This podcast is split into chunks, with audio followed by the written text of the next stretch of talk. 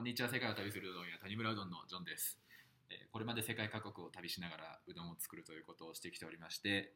20カ国以上で数千人の人が私のうどんを食べてきてくれています。これまで行った国はオセアニア、アジア、ヨーロッパ、中東、アフリカ、など行ってきておりまして、今は、南米のボリビアという国にいます。ちょっとその今日のテーマに入る前にボリビアの状況をお話ししたいんですが、今コロナで大変ですという状況です。世界各国でいろんな対策が取られていると思いますが、ボリビアの場合は結構厳しくて、1週間に1回午前中だけしか外に出れないという状況が続いています。もう1ヶ月以上こんな感じです。あと面白いのはボリビアのスーパーの前の話なんですけど、日本でいうガソリンスタンドの洗車する箇所があると思うんですが、ああいうマシーンみたいなものがスーパーの目の前に置いてあって、スーパーの中に入るときにはその機械の中を通って、一周ぐるっと回って体中にアルコールを浴びてから中に入るっていうシステムが導入されてました。これまでは人がスプレーを持って、靴の足の裏とか体中にスプレーを巻きかけてアルコールをかけてくれるっていう感じだったんですけど、もうそういう機械まで導入されているという状況です。はい。で、今日は前回に続いてまた死にそうになった話第2弾をお送りしたいなと思ってるんですけど、今回もまた山で死にかけた話です。トルコの東側あたりにコーカサスっていうエリアがあるんですけど、旧ソ連国でジョージア、アルメニア、アゼルバイジャンという国があります。そこの山ですね、ジョージアっていう国があるんですけど、最近旅好きの人の日本人の中では結構有名な国になりつつあるんですが、食べ物も美味しくて、そういう山も綺麗でみたいな場所があります。今回の山はそんなに標高は高くなくて2000メートルそこそこだったので、高山病という点に関しては特に問題なかったと思うんですけど、今回大きな問題だったのはおそらく一人で行ったことだと思います。ガイドなしで一人でテクテク歩いていきました。というのはこれまで登ってきた山と比べると、今回の山登りっていうのはトレッキングと言ってもいいぐらいレベルとしてはすごく簡単なものだったと思うんですね。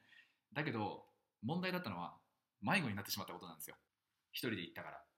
なのでそのオフラインマップみたいなものを持ってまして、 maps.me っていうすごく有名な、旅人の間ではすごい有名なアプリがあるんですけど、そのオフラインマップを利用して自分で、登って、そこから下山していって町まで戻るっていうことをやろうと思ったんですよね。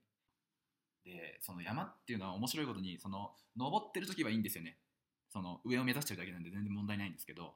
そっから町を目指して降りていく時っていうのが結構難しくって、今回は一人だったのでそのオフラインマップを見ながらガイドなしでなんとか下まで降りていこうとしてました。で、海外の山登ったことある人っていうのは分かると思うんですけど、日本の山みたいにちゃんとルートが示されてなかったりするんですね。だからそのさっき言った maps.me っていうアプリだけを、そのオフラインアプリだけを頼りに、電波もないようなところでやったんで、それだけで進んでったんですけど、途中でわけわかんなくなっちゃったんですよね。もう点線しか、マップ上でも点線しかでしか示されてないような、もうすごい道なき道を進んでて、その点線沿いに進んでいったら目の前はもう崖だったんですね。うわ、これ終わったと、も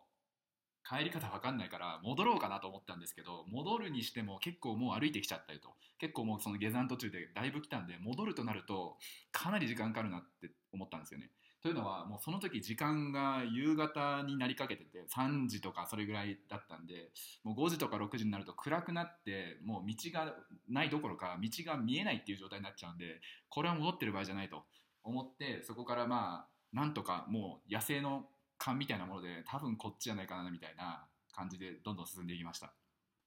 で、さっきも言った通り電波もないような場所なんで、誰にもその電話をすることもできないし、ヘルプを求められないという状態で進んでました。もうその山の近辺の人ぐらいしか誰も行かないんじゃないかなみたいな道を進んでたんで、もう自分と同じぐらいの背の高さのある草木をこうかき分けながら進んでったりとか、あとは標高2000メートル以上あったんで、まだ溶けきれてない雪の上をこうなんかジャンプして越えてったりとかして、体中に擦り傷作りながら、とりあえずもう時間がないんで暗くなったらやばいと思ったんで、ちょっともう急ぎ足でテクテクテクテク歩いたんですよね。でそっからまた歩いてってやってるんですけど、なんか知らないけど登ったり降りたりしてる感じがあって、これ本当にちゃんと向かってんのかなみたいなのもありつつ、歩いても歩いてもまた崖にこう直面したりするわけですよ。もう絶壁なんでもうヒヤッてするぐらい怖いんですけど、もうその崖に直面するたびに本当にもう泣きそうで、ああもう本当泣いたら助けてくれるならもう泣きたいって思ったんですけど、まあそんなこと言ってもしょうがないので、とりあえず泣かずにどんどん歩いていきましたと。でたまにそのオフラインマップのその maps.me をチェックするんですけど、その時チェックしてみたら全然違う方向に行ったわけですよ。違う方向というか方向性は合ってるんですけど、川を挟んで反対側に来てしまっていて、このザーザー流れる川を渡って反対側に行かないとちゃんとしたその方向にの道に戻れないってなったんで、今度は川を越えるってことをしなきゃいけなくなったわけですよ。ザーザーもう流れてるんでもうめっちゃ怖かったんですけど、とにかくその川幅が狭そうなちょっとだけこう石が歩いて渡れるようなところがあるようなところを探して、そこをもうピョンピョンって越えてって、まあもうちょっとビチョビチョになるんですけど、濡れながらとりあえずその川を越えて、そこからちょっとまたこう坂道っていうかこう崖みたいになってるんですよね。傾斜になってて、そこを上がっていかなきゃいけないと。でもちろんその整備されたような道ではないので、その岩みたいなものを掴んで、で鶴みたいなこう枝とか掴んで、もうターザンみたいになりながらとか言いながら、顔とかにも擦り傷とか作って、やっとその反対側の川の反対側に行けたりとか、そんなことをしてなんとか地上まで降りていくことができました。まあそんなこんなで、まあなんとか大丈夫だったんですけど、皆さん海外で山を登るときは結構気をつけましょう。まあその王道ルートっていうか、みんなが登るような有名な観光スポットになってるような山だったらいいんですけど、結構その誰にも知られない山とか結構あったりとかして、そういうとこ行くところできればやっぱりガイドとかつけた方がいいと思います。お金はかかるんですけど。でもこういうことを言うと応援してる人とかに怒られちゃうかなとは思うんですけど、死にそうになる体験っていうのはできれば人生においていくつか何回か体験できればいいのかなって思うんですよね。死ぬって分かってるものに挑戦する必要はないですけど、結果的になんか挑戦してみて、それがすごくチャレンジングなもので、それを乗り越えて、結果うわ生きててよかったみたいな体験は人生において結構重要なことな気がしていて、というのは今回その下山してジョージアの第2の都市である、クタイ市っていう町があるんですけど、そこについてジョージアのご家族にお世話になることになりましたと。こんな体験をした後にそういうところに行ったんで、ジョージアの名産であるワインとかすごい有名なんですけど、ジョージアってそこでワインをたくさん飲んだりとか、なんか食べ物振る舞ってもらったりとかして、本当にこう屋根のある、風の入ってこない、寒くもない、危険でもない場所でゆっくり寝かしてもらうっていう体験をしたんですけど、そういうのがすごくやっぱりありがたく感じるわけですよ。周りに人がいて優しくしてくれて、ちゃんと屋根もある安全なところに寝れるっていうのはなんて素晴らしいことなんだと。この前まで下山をしながら、もうその茨の道を駆け分けて体中に傷を作りながら行ってみたものの、崖みたいなところを歩いていて、そこから川越えてみたいな体験をしてきた後だったから、やたらしみるわけですよ。こういうなんて言うんでしょう、日常にあるものっていうのはなんてこうありがたいものに満ち溢れてるんだと、なんてこう安心感のあるものなんだということに気づかされるわけですよ。なので絶対に死んじゃいけないし、絶対にこう怪我して人に迷惑をかけてはいけないんですけれども、結果死にそうだなって思った体験を人生に何回かしておくっていうのは、周りにある当たり前のものに感謝できるきっかけになるので、一概に最悪な体験だったわけではないんだなというふうに思います。本当に怖かったし、本当に泣きそうでしたけど、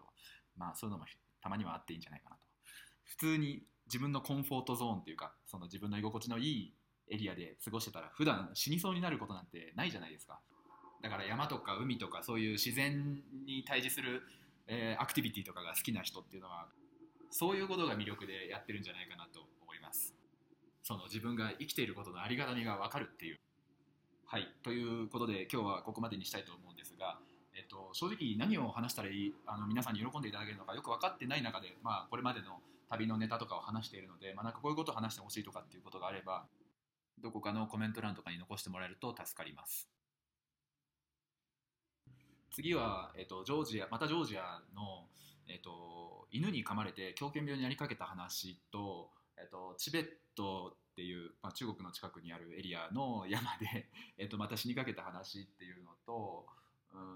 これまであった旅人でなんか面白かった人面白い旅人の話とか、なんかそんなことをしていければいいなと思ってるので、また、興味がある人は次回も見てください。また次の動画で会いましょう。